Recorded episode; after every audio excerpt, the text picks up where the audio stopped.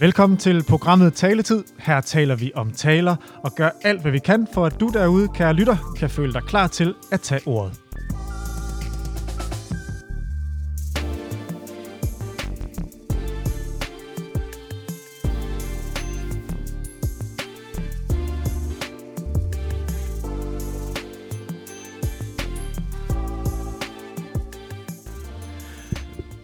Står her i et øh, gammelt tårn på Nørrebro oven på vores øh, kontor i Ungdomsbyrået, og vi er godt i gang med at lave en række programmer om, hvordan man kan holde gode taler. Jeg hedder Martin Fær Terkelsen. Jeg er uddannet i retorik. Jeg underviser i taleskrivning og arbejder til daglig i Ungdomsbyrået med talerprojektet Røst. Og med mig har jeg dig, Louise Ja. Fischer Nielsen. Du er også retoriker og har skrevet en bog om levende sprog og holdt mange kurser i at skrive og holde gode taler, og det er dejligt, du vil være med til at lave det her program. Det synes jeg også. Vi er nu nået til det andet program i rækken, og det, vi skal snakke om i dag, er situationen. Og ja. Det sted, man ligesom skal holde sin tale. Øhm, og det er jo en væsentlig ting at være opmærksom på. Vi snusede lidt til det i sidste program. Øhm, og det er jo, altså selvom emnet kan være det samme, så er der jo kæmpe forskel på, om man står foran øh, 20 klassekammerater, man kender godt, eller 200 fremmede i en park. Ja. Så Louise, for lige sådan at få det slået på plads. Øh, hvorfor er det, at situationen øh, betyder så meget for vores taler? Det gør det, fordi at det kan påvirke talen helt utrolig meget. Alt det, der sker i situationen, og nu siger vi situationen, det, øh, vi kommer ind på, hvad, der, hvad det ligesom dækker. Mm. Men om man står foran 200 mennesker, eller man står foran 10 mennesker, om det er udenfor eller indenfor, mm. øh, det, det har betydning for, hvad for et budskab man kan komme ud med, hvad for et formål man kan have med sin tale, og hvordan altså talen så bliver modtaget. Mm. Så det er vanvittigt vigtigt at være forberedt på, hvad er det, hvad er det egentlig, situationen er og kræver måske endda også. Mm. Og det er noget, det mange glemmer. Ja, ja. Og det er det, der er så, derfor vi, vi, vi viger et helt program til det. Og måske er det allervigtigste, det er det her med at forholde sig til, hvem er det egentlig publikum er. Ja. For det kan være øh, nok så formfuldendt skrevet din tale, det kan Mm. være nok så øh, velargumenteret, men hvis du ikke kan holde din tale, så publikum kan forstå det, kan mærke det, kan høre det, så er det fuldstændig ligegyldigt, du står der. Mm. Så, så vi skal have lagt fokuset væk fra os selv og, og mere over i, hvem er det egentlig, der skal høre det her, i hvilke, under hvilke omstændigheder. Mm. Og øh, senere i programmet, så får vi øh, besøg af en øh, ung taler, som har lidt erfaring med at stille sig op og tage ordet, og vi får også en ekspert i studiet. Men inden vi når dertil, så vil vi lige dykke lidt ned i det her situationsbegreb, som jo er øh, på mange måder sådan fundamentalt for hele forståelsen af, hvad retorik i det hele taget er. Ja. Øhm, og, øh, og hvordan man, man så ud fra de tanker kan forberede sig bedst muligt på de taler, man skal holde. Øhm, og lad os prøve at gå ned i de her øh, elementer, som skaber situationen. Vil du ikke prøve at folde ud, hvad det er, vi, vi betragter som det, der skaber situationen? Jo, det vil jeg. Jeg vil sige, hvis man skal holde en tale, så er det der, man skal starte. Man skal starte med at kigge på de her fem elementer, som kommer lige om et øjeblik. Det er det, er det man, øh, man skal bygge hele sin forberedelse på. Det er faktisk Mm. at vide, hvad er det, der sker. Men de fem elementer, det er publikum, så er det taler, så er det omstændigheder, så er det emne, og så er det sprog. Mm. Og med publikum, så... Øh, altså, ja, den her checkliste med de her fem elementer, det er jo sådan... Øh, det giver en nogle analysebriller, der kan sige, okay, har jeg, har jeg tænkt mig godt om i hele situationen? Har jeg... Øh, er der noget, jeg har overset, som Mhm. mm. måske kunne have en betydning? Så når man, når man kigger på, hvad er det så for et publikum, jeg har, så skal man kigge på, hvem er de? Helt konkret, hvor mange er de? Øh, men måske endnu vigtigere, hvad ved de? Hvad forventer de? Hvad Mhm. mm. håber, tror og ønsker de? Og hvordan forholder de sig til dig som taler? Er du en af dem, eller er du bestemt ikke en af dem? Mhm. Mm. Kan de lide dig? Kan de ikke lide dig? Mm. Og det her med, med, med, med publikum er jo også nogle gange øh, helt konkret faktisk at få adresseret dem. Ja. Altså jeg har mm. Oplevet mange, for eksempel politikere, der turnerer rundt i forbindelse med valgkamp og holder nogenlunde de samme taler. Det forstår man godt, man kan ikke skrive mm. En ny tale til hver eneste møde, man tager ud til. Men simpelthen glemmer, hvor de er, øh, og ikke får adresseret dem, ja. Der er til stede i salen. Det er jo sådan en, det kan lyde som en, øh, en, en lille ting, og det, eller det er også en lille ting, men mange glemmer det simpelthen. Ja, Øh, ja. Altså det her med at tale ind i situationen, forankre ja. sin tale i situationen.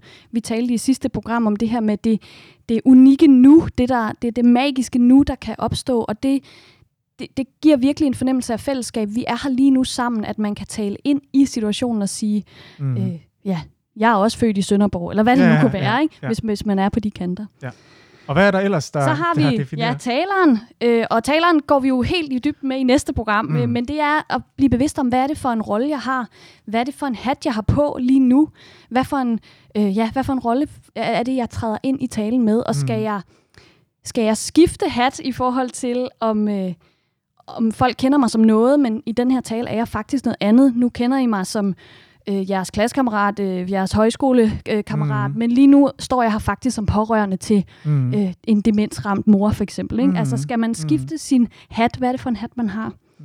Og hvad er grunden til, at man man kan stille sig op og sige noget. Hvad er den viden, man har? Hvad, hvad, ja, hvad, hvad er grunden til, at man stiller sig op? Ja, og netop det her med, hvad, hvad gør mig særlig? Altså, ja, lige ja. præcis. Og det bruger vi heldigvis en time på det er, i næste program. Det er skønt. Ja, det er så sjovt at lave det, altså de her programmer, vi er vant til nogle gange, sådan, skulle meget sådan punchline ja. øh, forklare, men nu kan vi bare sige, jamen, der er et helt program det, det til det her. Det, det er skønt at kunne, kunne udfolde sig. Det er fantastisk, ja. Øhm, og det næste punkt? Så har vi det, der hedder, øh, eller det vi kalder omstændighederne, og det er, plejer jeg at sige, alt det, man ikke kan gøre noget ved, mm. men som faktisk har indflydelse på det, man skal sige. Det er tid, sted, øh, ja, hvordan ser der ud? Hvad er det for et lokale? Er det et meget stort lokale med få mennesker? Er det et meget lille lokale med mange mennesker? Er, vi, er det et fyraftensmøde, som betyder, at folk godt kan være lidt trætte, hvis de har haft lang arbejdsdag? Eller mm. er, det, er det morgensangen på samlingen på højskolen, så folk måske også er trætte?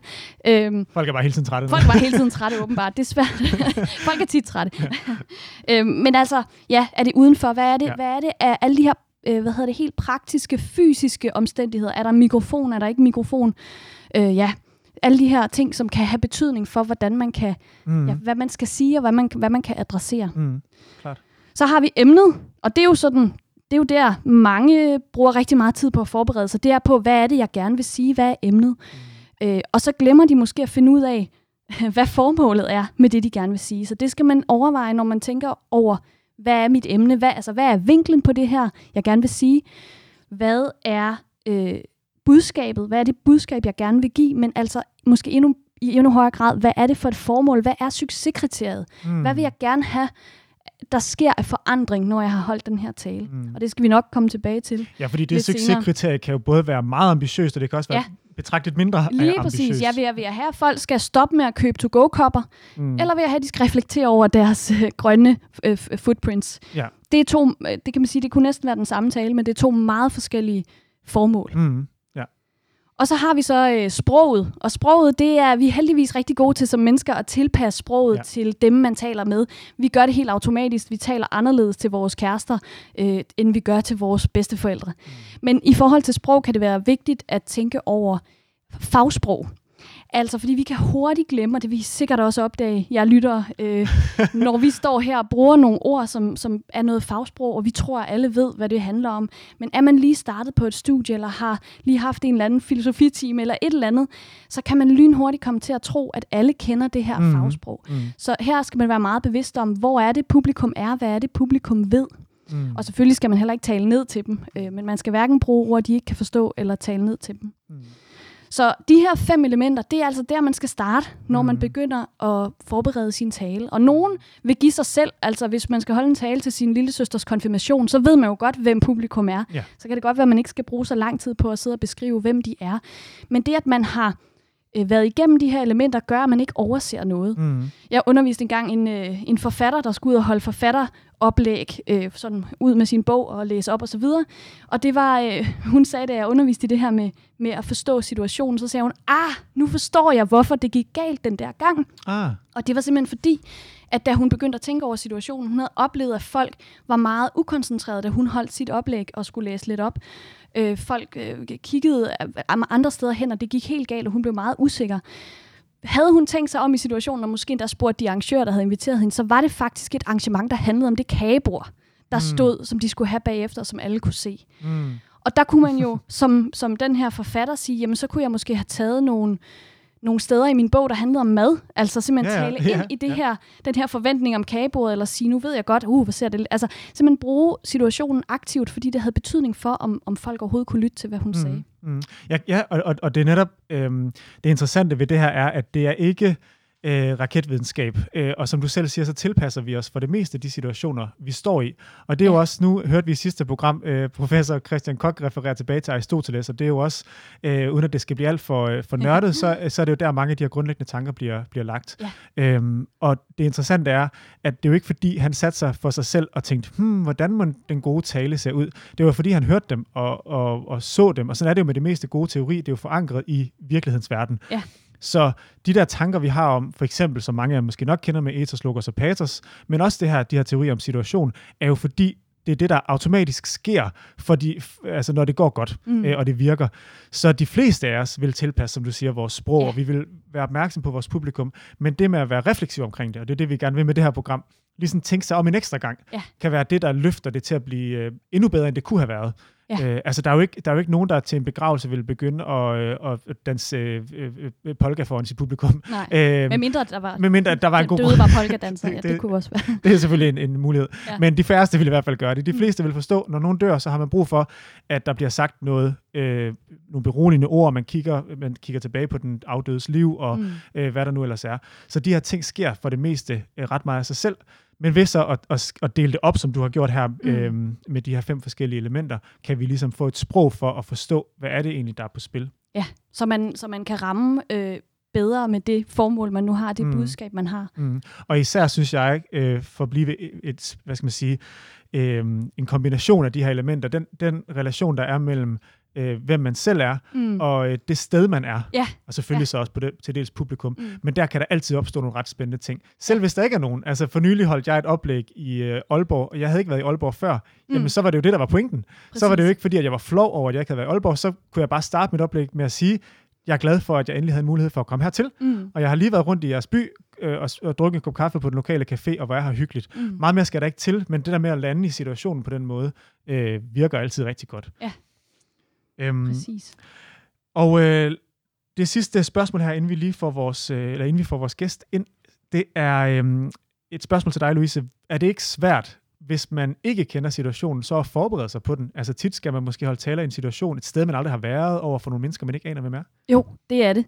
For man kan jo øh, kun gætte, kan man sige, ja. hvis, man, hvis man ikke har, hvis man hverken har været der, eller ikke er helt virkelig bevidst om, hvem er det egentlig, jeg skal stå over for øhm, så kan man kun gætte. Men jeg øh, siger altid, at et kvalificeret gæt er meget bedre, end ikke at forholde sig til det. Okay. Fordi så sker der det, når man så træder ind i rummet, træder ind i den rigtige situation, så har man meget større mulighed for at få justeret øh, de kvalificerede forestillinger, man havde, så man mm. stadig kan få rettet det til at, at være øh, situations øh, ja, tilpasset. Mm. Så, så det kvalificerede gæt inden kan give en retning og kan give nogle ja, retningslinjer for, hvor skal jeg så forberede min tale hen.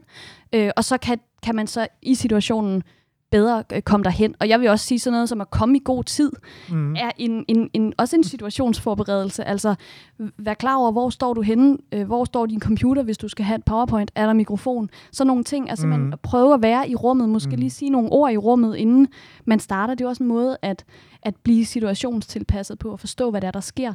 Det kan også afhjælpe øh, den nervøsitet, man kunne have. Mm. Og så gør jeg altid det. Jeg tror, øh, dem, øh, som hyrer mig til kurser, de synes måske godt, jeg kan blive lidt irriterende, for jeg bliver ved med at skrive, men hvem er det, vi forestiller os, der kommer? Jeg skal have rigtig mange svar på, hvem, hvem forestiller vi os, der er? Hvem forestiller vi os, publikum er? Netop for, at jeg kan målrette det øh, til dem, der er der, så jeg ikke øh, taler til ja, hen over hovedet på dem, eller, eller taler ned til dem, eller slet ikke taler i et sprog, de kan forstå, eller om noget, de er interesseret i. Mm.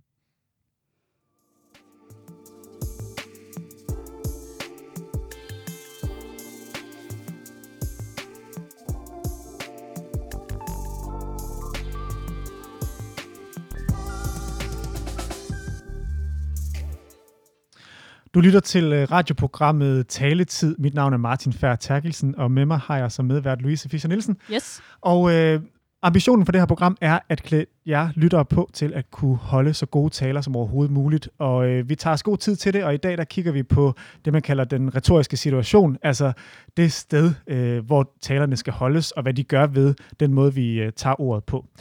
Og vi har fået en gæst med i vores studie. Det er dig, Jeppe Bay Lyngborg. Velkommen til. Tak for det. Lyngård var det vist. Øh, dejligt, at øh, du kunne kigge forbi vores øh, skøre tårn her på Nørrebro. Øh, du har gået på Ry Højskole i 2015 og er nu forperson for øh, elevbestyrelsen. Øh, vil du ikke fortælle her først. Øh, hvad er dit forhold til taler? Øhm, mit forhold til taler øh, varierer meget, vil jeg sige. Mm. Det afhænger meget af, af situationen, og, og som Louise var inde på øh, lige før, altså om øh, omstændigheden. Mm. Altså, hvad er det for... Øh, hvad er det for en, en situation, jeg, jeg står i, og hvad er det egentlig budskabet der gerne skal være i, i, øh, i den situation, hvor, hvor jeg tager ordet over, mm. over for en forsamling. Og, og gør du tit det som forperson for øh, elevbestyrelsen? Øhm, eller tit og tit, men det, det, har du i hvert fald gjort. Det, det, det, gør, det gør jeg, ja. øh, og, det, og, det, og det kommer som noget øh, ganske almindeligt, at, at jeg tager ordet, men, men det sker jo til, til de større arrangementer, vi afholder på, på højskolen for, for tidlige elever. Øh, så byder jeg velkommen, og det er mig, der øh, kommer med den, øh, den årlige beretning, og jeg på en eller anden måde prøver også at runde af i, i samarbejde med, med forstanderen, som også har et afsluttende ord, skulle sige. Helt klart. Øhm, og øh, når du så skal, skal, skal skrive en tale, vi kan måske bare komme med et, et konkret eksempel, hvor du kan fortælle om, hvordan du så har forberedt dig på, på den talesituation.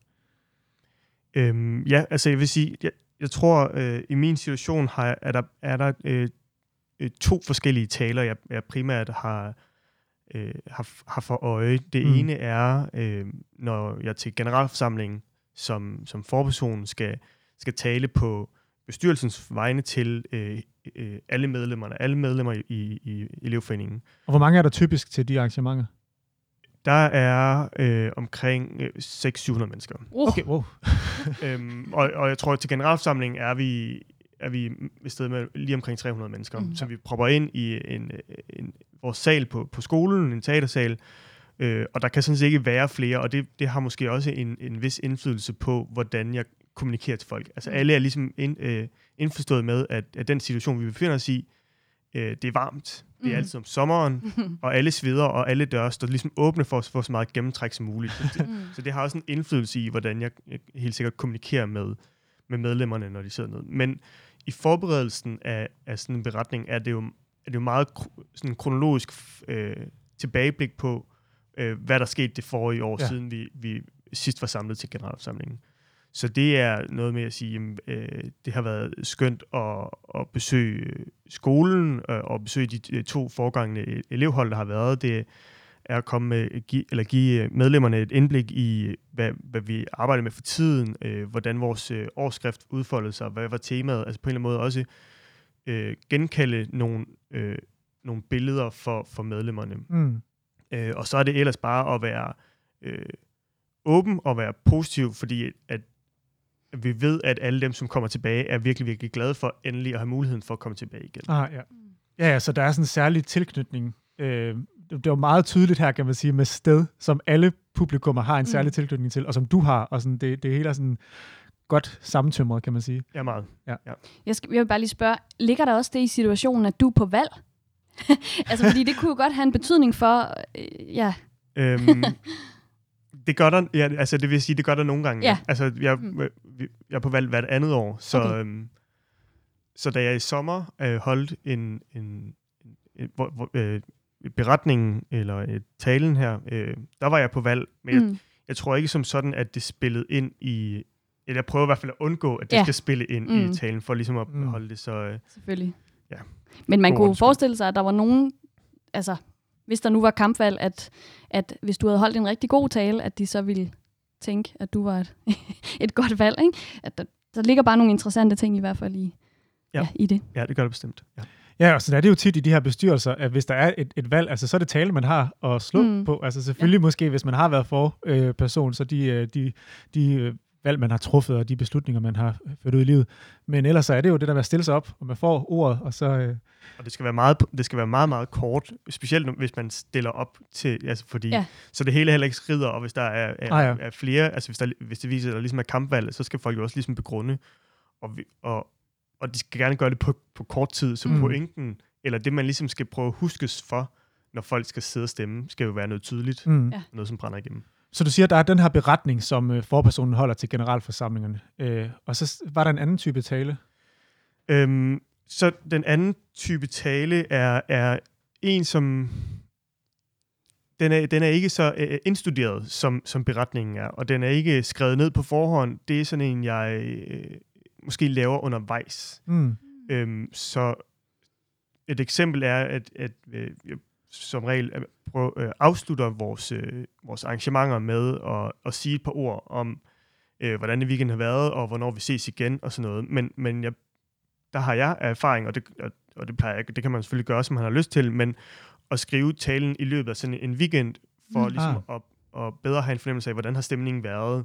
Øh, var der noget, der var øh, særligt tydeligt i løbet af weekenden? Øh, var der noget, der skilte sig ud? Var der, havde vi et, et foredrag af en udefra, som, som markerede øh, øh, weekenden på en speci- særlig måde, som skabte en stor debat eller et eller andet?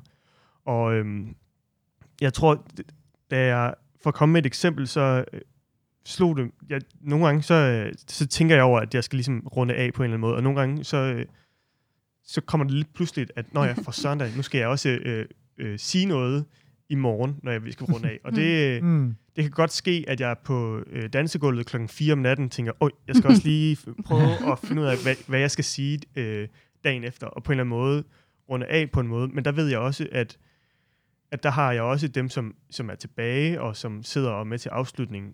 Øh, de er jo også trætte, mm. eller de Mm. har også været ude at danse til klokken 5 om morgenen, øh, og stået op og har spist noget øh, morgenmad med lidt øh, hængende hoveder, og, og været med til at rydde op og sådan noget, og så er de mødt op til en, en, en afslutning lidt klatret, så det kan jeg også godt spille på og sige, Mm. hvad er det egentlig, vi hvad er det, vi har været igennem i løbet af den sidste, øh, de sidste, øh, det sidste døgn. Mm. Mm.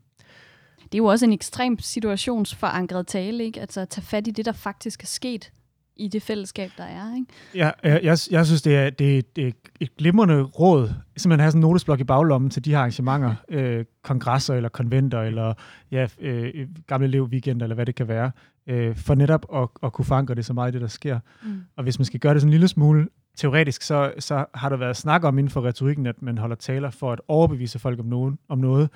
Og så er der nogen, der har udfordret det og sagt, at det handler egentlig mere om at identificere sig med taleren og skabe en form for, for fællesskabsfølelse mellem taler og publikum. Og det er jo, de her taler er jo et tydeligt eksempel på, du skal jo ikke som sådan overbevise om øh, noget særligt. Du skal skabe en stemning af, at, øh, at vi er sammen om det her på en eller anden måde.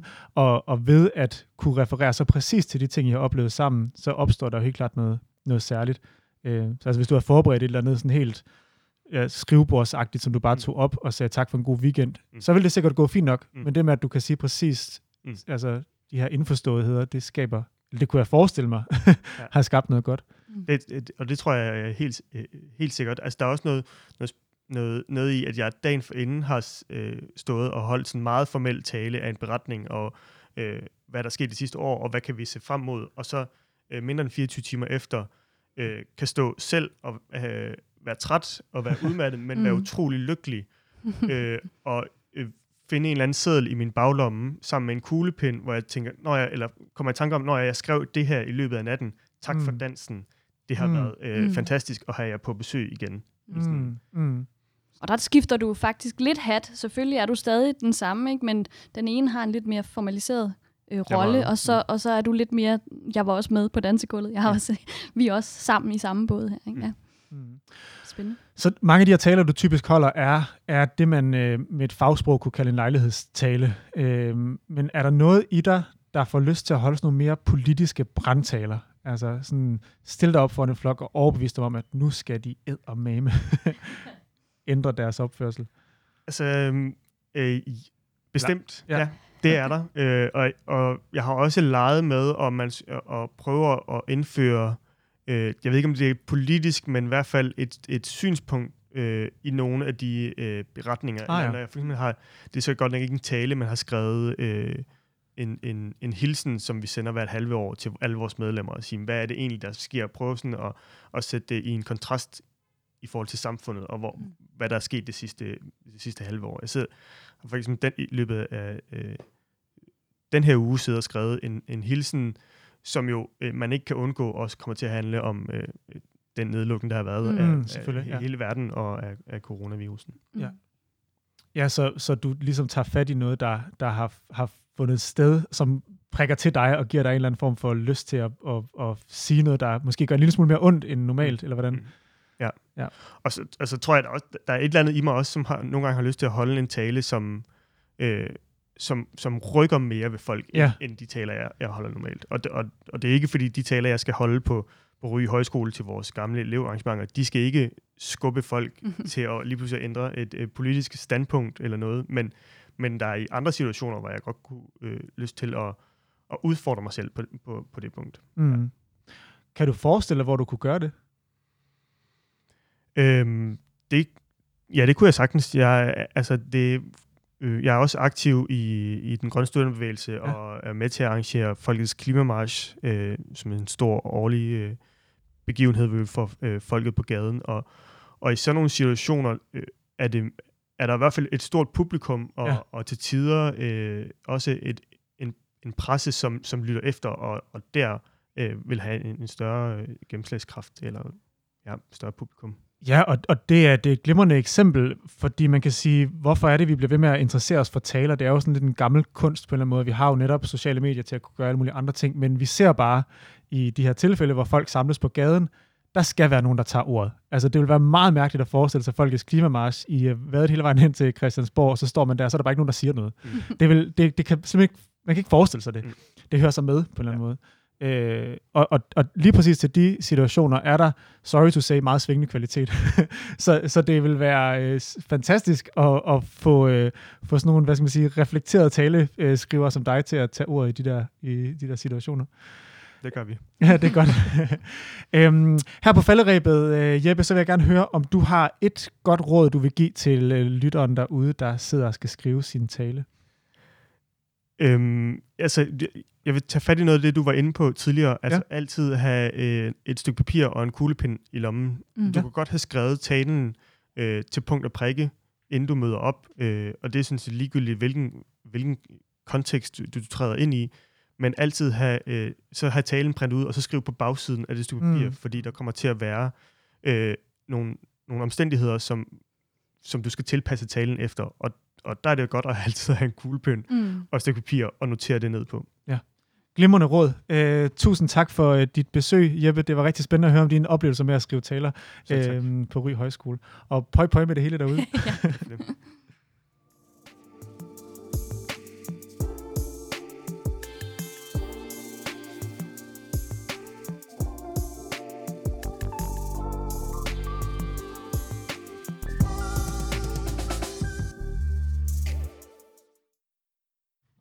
Vi er tilbage igen her i radioprogrammet Taletid, hvor vi lige har haft øh, Jeppe Bay Lyngård igennem som, øh, som gæst. Hvor var det spændende at høre om de her tanker.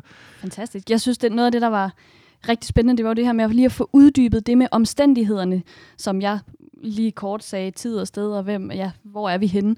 Men det her med, at det jo også er øh, verden, verden omkring os, den kontekst, vi er i, Mm. øh, men også sådan noget som, er man en del af en lang talerrække, øh, så, så man bliver nødt til at, til at gøre et eller andet særligt for at, blive, at at skille sig ud, for Mhm. eksempel. Mm. Jeg kan huske, dengang Christian Fuglendorf var yngre, så øh, var han med i en af de her Comedy Aid-ting, hvor der er, øh, hvad er der, 10-20 komikere, og så kom han ind på scenen og havde et strygjern i hånden og sagde, det er bare fordi, nu ved I, nu kan I huske, det var ham med strygejernet. og jeg har ikke glemt det siden, Nej, det er mange nej. år siden. Ja. Øh, men det her med at sige, hvordan, hvis, hvis man nu er en del af en lang talerrække, øh, på, det kunne for eksempel være på Rystfestival, eller hvor det kunne Ja. være, ikke? At kan man, hvordan kan man så gøre sig øh, husket? Ja, netop. Øhm, og i forlængelse af det med en kuglepind i lommen, så går vi lige videre til øh, tre konkrete råd. Og der ved jeg, at det første øh, råd, du har med, Louise, det, øh, det er faktisk noget med at tegne. Ja, jamen altså, igen det her med at få, hvis man skal lave det her kvalificerede gæt, så prøv at tegne en tegning Mm. mm. af, hvad det er, øh, man forestiller sig, der kommer til at ske. Hvor, jamen, hvor er man udenfor? Hvordan ser der ud? Øh, hvad er der en mikrofon? Hvem er publikum? Mm. Øh, hvor sidder de henne? Og så videre. Ja. Ja, øh, og du kan faktisk bare fortsætte med de, øh, de næste gode råd, inden vi lytter til et musiknummer. Nummer to råd vil så være, skriv alt ned, du kan komme i tanke om, om dit publikum. Øh, man kan sætte fem minutter af på sin telefon, og så bare skrive dig ud af, Mm. Hvem er de, hvordan ser de ud, hvad, øh, ja, hvilken aldersgruppe har de, hvad tror de, hvad tænker de. Det er, det er også fint at skrive, de er meget forskellige, for det er der jo nogle publikummer, der er. Mm. Øh, mange af dem jo. Øhm, at det er et meget forskelligartet publikum. Men, men prøv at sætte sig rigtig godt ind i, hvem er det, det her publikum er. Mm. Helt klart. Øhm, og øh, det sidste, tredje gode råd, Øh, ja, det vil være, øh, det forholder sig mere til det her med emnet, mm. men faktisk også jo til publikum. Det vil være, hvad er dit formål? Mm. Fordi man kan ville øh, alle mulige ting, og man kan sige, når man, øh, ja, folk skal stoppe med at øh, drikke af to-go-kopper, men, men at gøre et, et, øh, et, et formålet meget specifikt kan være virkelig, virkelig givende for, hvor, hvor talen så skal hen, og hvad mm. man så skal gøre. Mm. Øh, fordi man kan jo, altså, man kan, man kan gøre alt muligt. Man kan diskutere, man kan forklare, man kan forsvare, man kan informere, øh, man kan jamen, motivere, man kan kritisere, man kan provokere. altså, ja. hvad er det, man ja. gerne vil, skal, ja. er, er virkelig vigtigt at være bevidst om. Og nu har vi talt om de her to-go-kopper. ja slam. Øh, ja, man kan overbevise folk om at leve grønnere. Mm-hmm. Mm. Det er et ret bredt, mm-hmm. øh, et ret bredt øh, formål. Man kan overbevise sine, øh, man kan overbevise gymnasieelever om, at de skal stoppe med at købe to-go-kaffe i papkrus. Der bliver det mere specifikt. Ja. Og også en, en handlingsændring, der ligger i det. Altså, nogen skal stoppe med noget. Mm. Man kunne også overveje, om ens formål var at få mine klassekammerater til at tænke over, hvordan de kan drikke mindre to-go-kaffe. Ja. Hvor det ja. mere er en refleksion. Øh, man kunne også have et formål, der hedder informere om, hvad sådan nogle øh, øh, papkopper gør for miljøet. Ja. Det vil være et, et andet formål igen. Ja. Men det der med at være, det, det er sådan noget, jeg ser øh, som det store problem i taler, det er, at folk ikke er bevidste om, hvad er det præcis, de gerne vil. Mm. Altså, hvad er formålet Er det typisk, her? at man vil for meget? Eller ja, man det, ikke ved, hvad man vil? Eller jeg tror egentlig mest, eller? det er det der med, at man ikke ved, hvad man vil. Ja, at man ja. har, og, så, og så bliver det så en følelse af, at der sker alle mulige forskellige ting her i, i en tale, hvor man tænker, hvorfor kommer det der der? Og vi er altså meget hurtigt som publikummer, bliver vi hægtet af, hvis vi tænker, hvad har det af relation til, jeg synes lige, du sagde, og mm. ja, ja. Øh, vi, er, vi er lidt flygtige i vores opmærksomhed som publikum, så, så det der med at være ret præcis om, hvad er det, jeg gerne vil. Igen det her, det tror jeg også, vi talte om i sidste afsnit. Hvad, hvad vil succeskriteriet være? Mm. Hvad, når jeg har holdt den her tale, hvad vil jeg så gerne have, der sker? Mm. Det kan være en måde at, at så gå tilbage og sige, okay, men hvad er, så er det jo så mit formål. Ikke? Ja, netop. Så masser af ting, man kan gøre, når man forbereder sig på en tale i forhold til øh, den situation, talen skal holdes i. Vi kommer ja. til at dykke endnu mere ned i det her emne, når vi får besøg af en ekspert lige efter det her musiknummer. Det er med Milk og Benny Sings, og nummeret hedder Prisoner.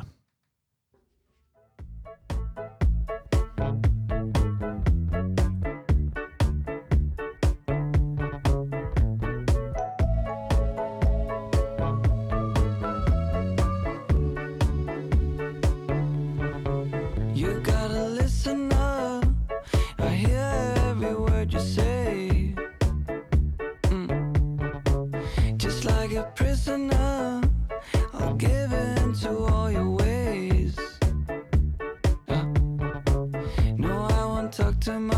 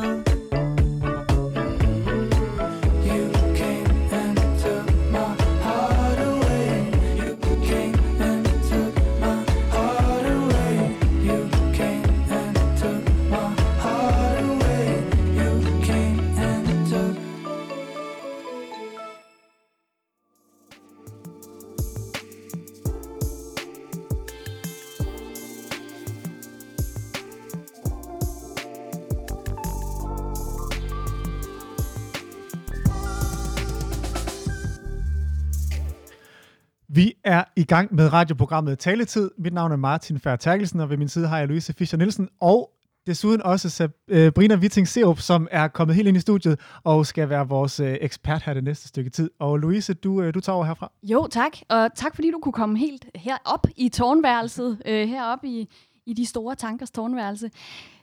Ja, når man nu snakker om omstændigheder, så er jeg jo rigtig glad for, at jeg lige dukkede op lidt før, for jeg kan sige, at der er mange trapper op til det tårnværelse. ja, bare så lidt hvis man... luft på talestemmen ja, her. lige præcis. man kunne præsentere dig på mange måder. Man kan præsentere dig som verdens bedste taler i 2016, hvor du øh, vandt The World Public Speaking Championship, som jeg har øvet mig meget i at sige, det er næsten en artikulationsøvelse i sig selv her.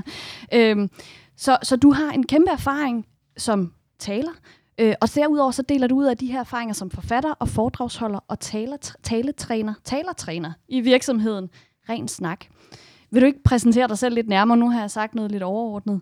Ja, hvad laver du i, i, i ren snak? Jamen nu har du sagt alle de fancy titler, kan man sige. Så hvis vi skal nå til noget indhold ud over det, yes. jamen så hjælper jeg rigtig meget professionelle med at komme ud med det, de har på hjerte.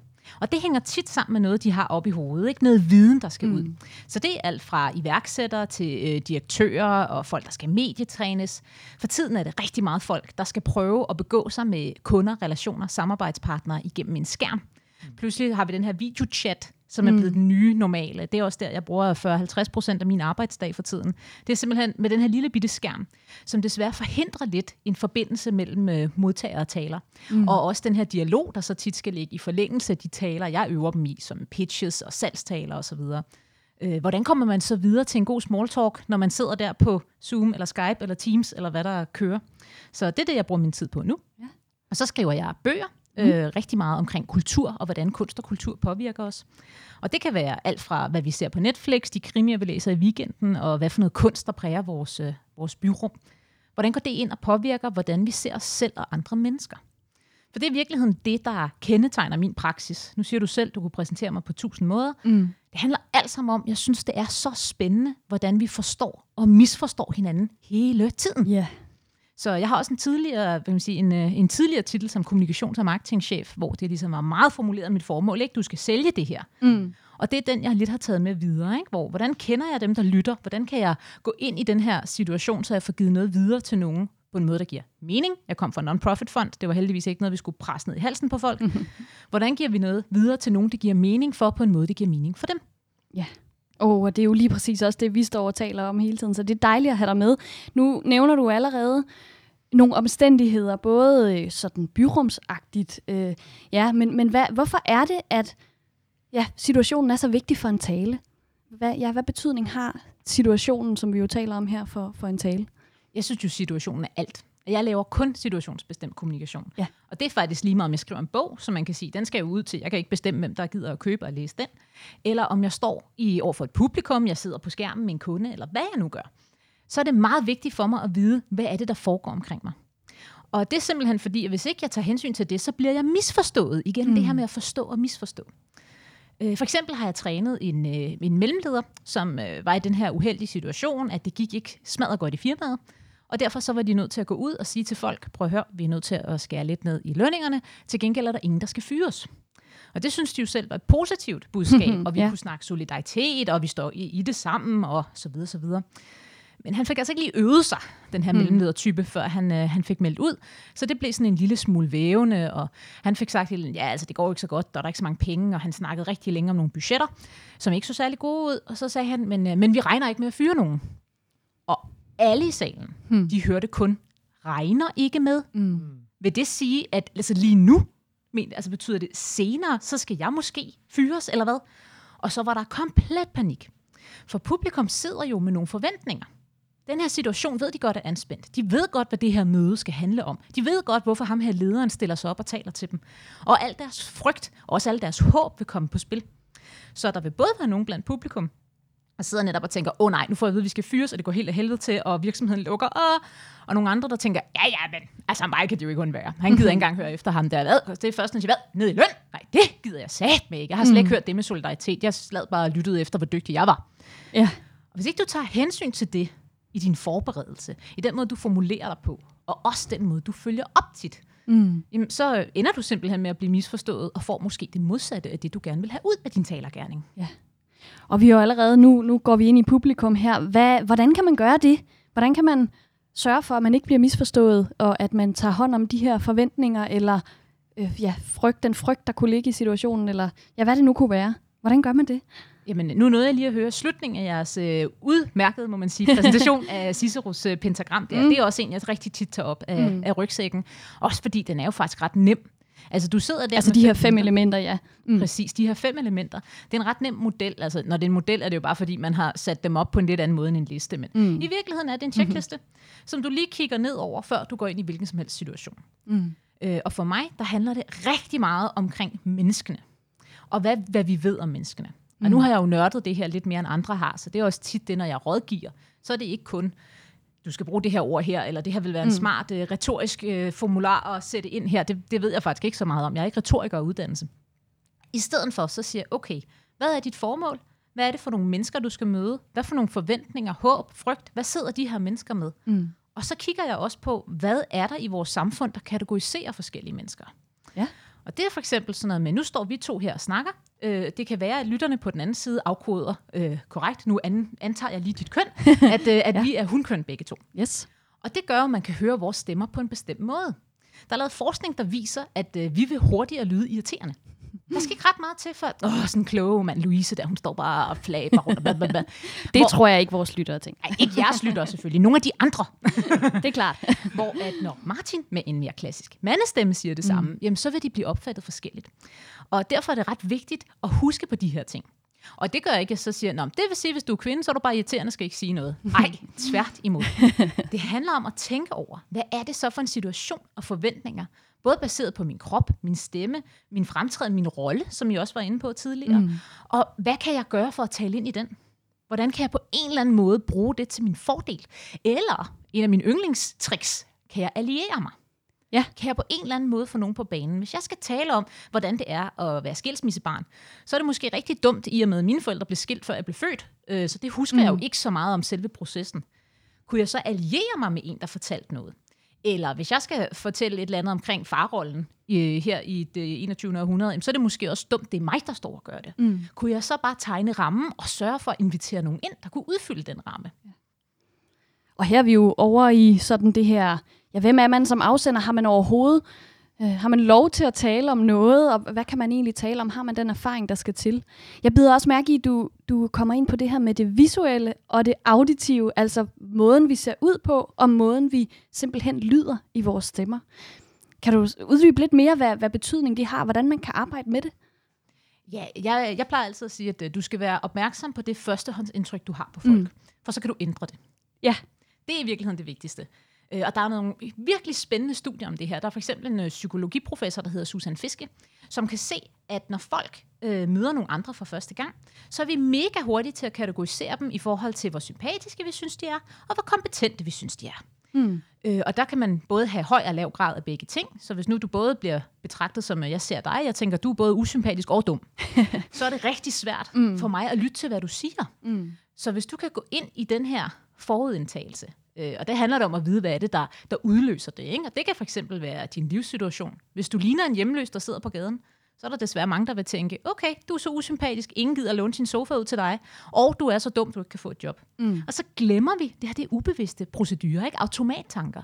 Mm. Vi glemmer alt det, vi godt ved. Det kan være alkoholisme, det kan være psykisk sygdom, der kan være alle mulige forfærdelige ting. Eller en eller anden hipster-trend, som øh, ja, det kan også være, tiden. Det kan være, det er et fashion choice. Ikke? Men det kommer ind og påvirker, hvordan andre ser det. Så hvordan kan du placere dig, så folk både synes, du er sympatisk, og folk synes, at du er højkompetent. Det jeg selv kalder Obama-positionen. ja. Hvis man på en eller anden måde både kan være sådan lidt øh, cool, eller sådan en, man tænker, åh, ham der vil jeg gerne øh, drikke en øl med, eller åh, hende der, hun kunne, øh, hun kunne være hyggelig at tage et tequila shot med. Jamen, hvis du kan tage den med ind i, og jeg ved sat med, hvad jeg taler om, mm. så er du i et golden spot. Man kan ja. godt høre, at jeg har snakket engelsk hele formiddagen. Ikke? Så er man i det her gyldne position. Det er dine omstændigheder. Det er mine omstændigheder, ja. præcis. En gylden position til at få modtagerne til at følge en. Og det er jo det, vi gerne vil, ikke?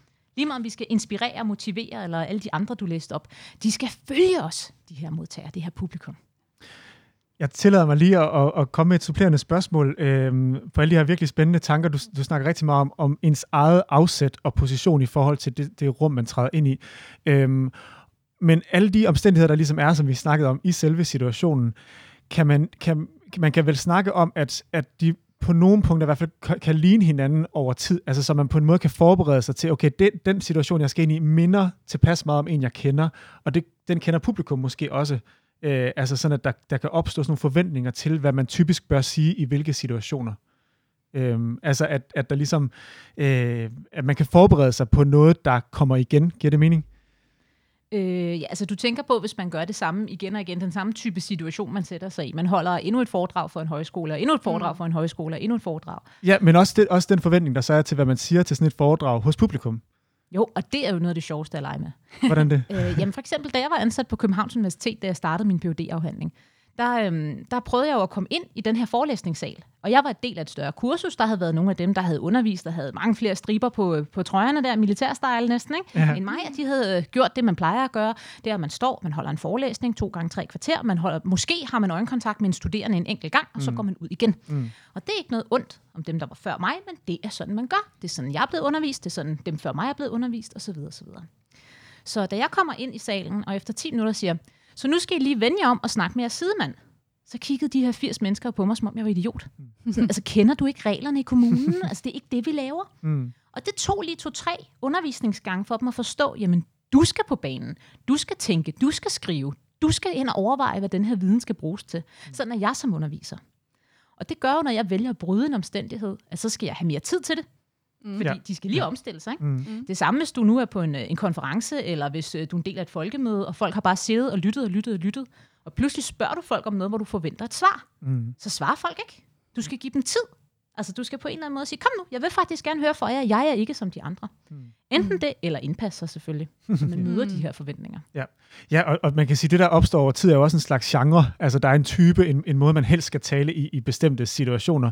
Øh, og det er jo også det, for at vende tilbage til noget af det, vi snakkede om tidligere, at det sker på en måde ret automatisk. Men lige præcis det der med at turde bryde med det, er jo noget af det, der kan skabe helt særlige øjeblikke. Altså, og det er ikke nemt, altså det, det siger jeg til, til lytteren derude, at, at man skal på en måde, man skal lære spillereglerne, før man kan bryde med dem. Øh, så, så, men, men det kan være sjovt, hvis man har holdt en del taler og har lyst til at overveje, okay, hvad kan næste træk være? Øh, nu brugte jeg begravelsestalen som et, som et eksempel, øh, og der er jo helt klart nogle genreforventninger til, hvad man siger i sådan en situation. Men kunne man måske lige, altså kunne man tillade sig at dreje lidt på en knap og faktisk lave en, en vidighed øh, om, om bedstefaren, der var død, som passer til situationen, men som stadig måske lige får folk op af stolen. Der begynder det at blive rigtig sjovt at lege med, med, med retorikken. Præcis, og der er det netop, som du siger, det er så vigtigt at kende reglerne først. Ja. For nogle regler er der jo faktisk også en grund. Mm. Det er ikke bare historien, der har indkogt dem til en eller anden lille klump, vel? De er der faktisk, fordi det fungerer. Mm. Så når man skal ud og lege med det, som, du skal ikke bare lave en joke til begravelsestalen for at bryde Nej. Øh, reglen, Nej. og så sådan, jeg, apropos, øh, hvad sagde papegøjen til sømanden? Altså, det, det dur ikke, vel? Der er en grund til, at vi ikke gør det der. Ja. Mm. Men hvis nu, at det er i bedstemors ånd, ja. hun, var, hun var sgu en dame med slag i, ikke? Hun, hun sagde altid et eller andet sjovt, eller der var en gang, hvor hun virkelig øh, kritiserede en, eller sagde en virkelig, virkelig grov ting i sin mm. sidste år. Og hvordan man så siger det, pludselig, hov, hov, nu står du ikke bare og siger, at hun var sød og blød og bagt pandekager til os alle sammen. Det kan give sådan et chok i publikum, og på det kan du så skabe noget nyt. Mm. Så så snart du ligesom føler, at du har overskud, og lige begravelsestalen er jo sjældent et sted, super ja. meget overskud. Ja. Ikke? Men måske hvis man stiller op til kampvalg, hvis mm. nu uh, der mm. er nogle andre gamle elever, der vil udfordre vores tidligere gæster, mm. dygtige taler her, så kunne det jo være at lægge sig på linje først, som jeg kalder det. Følge reglerne med, hvordan plejer man at holde sådan en kamptale, mm. og så gøre et eller andet, der ryster op i det her publikum. Ikke? For så bliver du husket. Mm. Ja. Lidt ligesom du snakker om uh, Christian Fyldendorf med ja. strygernet. Ja. Og det sjove er, at jeg bruger ham så tit i mine workshops, ja. når jeg skal lære folk at blive bedre talere. Men jeg bruger ham omvendt. Fordi jeg, jeg vidste ikke, det var Christian Fyldendorf. Jeg har siddet til det live show, og jeg kan huske den der med, det var mig med strygejernet. Derfor tager jeg den altid op og siger, jeg kan totalt huske strygejernet. Ja, du kan ikke, hvem er. Så hvis ikke du finder noget relevant, Klart. hvis det bare ligesom er sådan, åh, stryger, mm. så kan jeg huske dig. Men hvad vil du gerne huskes for? Det er vigtigt at spørge sig selv. Bestemt. Ja, helt sikkert. Det er ikke bare nok at tage et strygejern med, trods alt. Men mindre det er relevant. Ja. Men mindre det er relevant, ja, lige præcis meget, meget spændende. Hvis du skulle give et godt råd til vores øh, lytter derude, som sidder nu, går jeg ud fra med bloggen klar og i gang med at skulle skrive nogle taler, øh, både brandtaler og måske endda begravelsestaler. hvad skulle det så være? Tør spørge. Og det mener jeg simpelthen, fordi da jeg startede med at lave øh, foredrag omkring den viden, jeg havde indsamlet på mit speciale, det var faktisk sådan, jeg begyndte på mine øh, talerier, før jeg kom ind i konkurrencen og stiftede firma og så videre. Det var fordi, jeg lavede et speciale. Jeg synes var så fedt, at alle skulle vide, hvad det handlede om. Ikke? Meget klassisk. mm. Og det jeg i starten var gjort, det var bare, når øh, hovedbiblioteket ringede og sagde, hey, vil du komme og sige noget? Så ja, det er godt. Jeg fik ikke lige spurgt, hvad tid på dagen, hvem inviterer vi, kan jeg vise slides, alt det der var jeg slet ikke forberedt på. Nej. Så man skal ture spørge. Ja. Og selv, nu bliver vi lige i den øh, dystre begravelsestale, ikke? Hvad for et rum skal du holde tale i? Er det til gravøl, eller er det kapellet? Der vil være to forskellige stemninger. Øh, hvis, øh, hvis du skal stille op til folkemødet, jamen, tør du spørge om, hvad er forholdene på scenen? Hvor mange er der plads til? Hvis nu jeg har lyst til at lave en eller anden, øh, alle der synes, det her rejser sig op, sidder folk så så tæt? Det har jeg prøvet til Copenhagen Pride for eksempel. Vi sidder simpelthen klemt som sit i en tønde. Alle vil være med. Så når nogen sagde, prøv lige at række armen op, så slår man folk i hovedet. Du, du ikke? En god idé, mm. men det duede ikke. Så tør spørge. Ring til folk. Tal ind. Opsøg viden. Og så på baggrund af det, så kan du meget nemt ompasse dig, sådan så det, det, du gerne vil, kommer ind i situationen, ind i omstændighederne, og så rammer du folk, så du ikke bliver misforstået. Så tør spørge. Fantastisk råd. Ja. Det synes jeg, ja, Helt fantastisk. ja, tusind tak for dine mange indsigter, Sabrina. Det var virkelig spændende at høre, og, øh, og held og lykke med at vende tilbage til, øh, til lidt mere normalt arbejdsliv oven på corona her med, øh, med skærmchancer. Ja, det glæder jeg mig godt nok også til. Tak fordi jeg måtte være med i tårnværelset. Velbekomme. Det var, det var dejligt at have dig.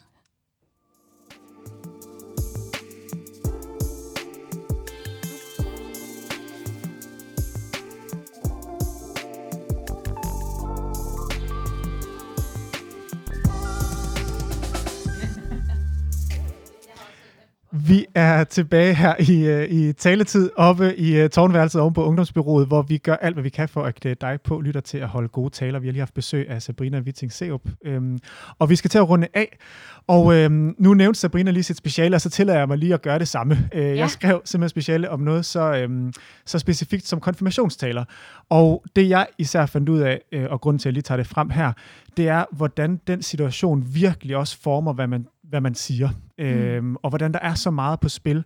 Og det interessante er, at lige præcis konfirmationstaler er det typisk, altså når forældre holder talerne, uerfarne talere. Altså det er ikke nogen, der har holdt masser af taler før. Jeg ved, mange, for mange er det faktisk den første store tale. Måske så siden de blev gift for mange, mange år før det. Mm. Øhm, og mange er rigtig nervøse over det. Og alligevel kunne jeg se i alle de taler, jeg læste igennem, at der er nogle meget genkommende træk. Ja. Selvom de er forskellige, så ligner de også ret meget hinanden. Der er simpelthen nogle forventninger i situationen til, at man selvfølgelig siger, man siger tillykke. Øh, man beskriver barnet typisk, hvordan det er vokset op, og hvad for nogle søskende, nogle gode minder, og så slutter man næsten altid af, faktisk nærmest altid, af min kærlighedserklæring. Mm. Øh, og det er jo sådan et eksempel på, hvordan at situationen, det at familien er samlet, det er forår, personen eller barnet er blevet konfirmeret, der, der er nogle ting, der gør, altså med omstændigheder, at sproget bliver på en bestemt måde, indholdet bliver på en bestemt måde. Mm. Øhm, og samtidig kunne man jo så også godt se, og det er for at binde sløjfe på en af de andre pointer, at, at hvis man tør bryde det en lille smule, så bliver det også mere mindeværdigt. Mm. Altså, så det tror jeg er en af de, de ting, vi kan tage med herfra i dag. Vær klar over din situation, læs godt op på den, og forestil dig den. Spørg. Spørg omkring. mm. øh, og så derfor kan du overveje, hvordan kan jeg inden for de rammer udfordre det en smule, øh, hvis altså, det giver mening for en som taler. Præcis. Øhm, og øhm, det sidste, vi vil sige her i dag, er, at vi til næste program kommer til at dykke endnu mere ned i, hvem man er som taler. Øh, Sabrina var god til at komme omkring det allerede, så jeg håber, I er blevet nysgerrige på at blive endnu klogere på, hvordan man kan kigge på sig selv øh, som taler og afsender, når man skal, skal stille sig op på talerstolen. Øh, programmet her er produceret af Ungdomsbyrået. Mit navn er Martin Fær Terkelsen. Ved min side har jeg Louise Fischer Nielsen. Ja. Øh, vi havde besøg af Sabrina Witting Seup og Jeppe Bay Lyngård. Vi høres ved.